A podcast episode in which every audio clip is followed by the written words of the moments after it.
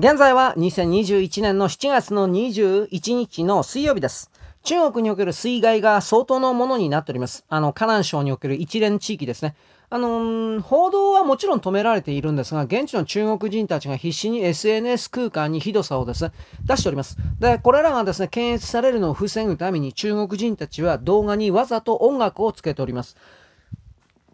ファイルの送信と受信に関しては中国共産党の電脳部門とでも言えるものが全部監視、管理監視しておりますから、動画に関して、えーと、例えばこのスマホなんかに送る撮影動画などに関して、いわゆる音楽のついていないものから真っ先に中身を見てチェックするそうです。私これ知らなかった。だから、あの中国人たちは、いわゆるあの削除を防ぐために、その、こんなドドドと人が流れてるだとか、人が流されてるだとか、溺死体だとか、水死体の画像動画であっても、とにかくどうでもいいから音楽をつけるんだそうです。だから、我々はツイッター空間なんかになんでこんなもん音楽つけるの？頭おかしいんじゃねえの？というふうな、これはわかるんですけど、私も最初そう思ってたんですが、これはあの中国の検閲回避なんですって。逆の意味で言ったらそんなことをしなくちゃいけない社会っていうのは何なんですか？というふうな、このおかしさを感じ取らなければならないと私は思います。で、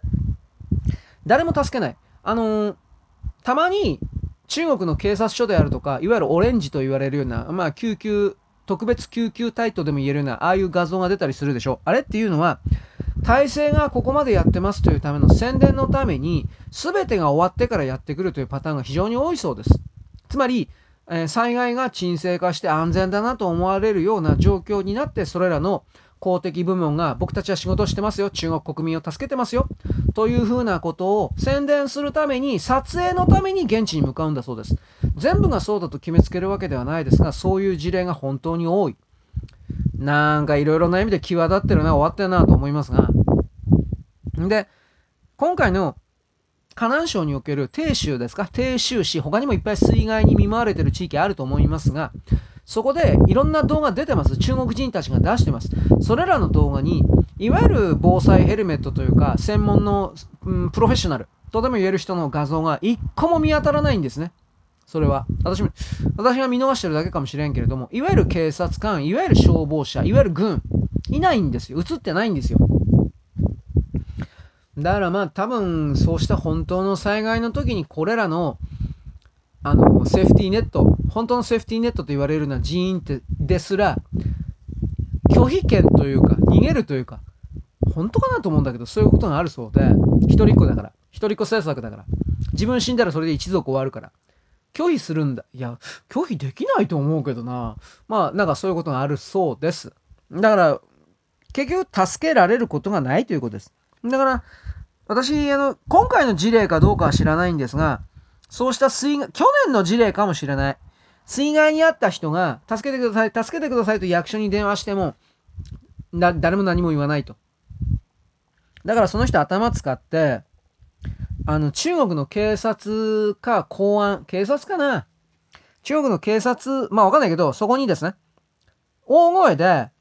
打倒中国共産党だとか、習近平打倒だとか、そういう国家体制批判を言って、そしたら、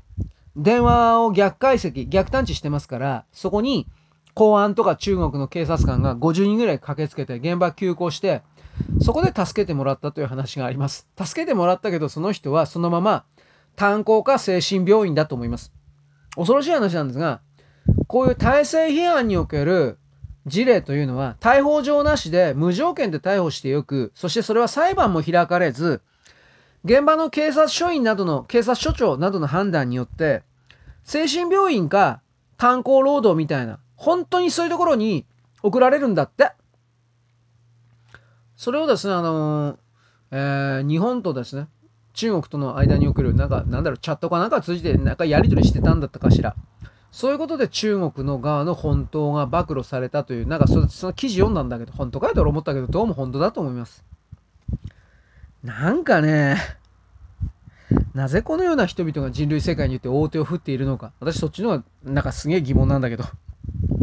いろいろあります。とにかく、乱開発、自然破壊における乱開発の結果であることは間違いないと言います。その上で、その、この今回の動きというのはまだ大きくなるでしょう。そういうことを含めて中国なるものを見てほしいかと私は一方的に言います。はい。よろしく。ごきげんよう。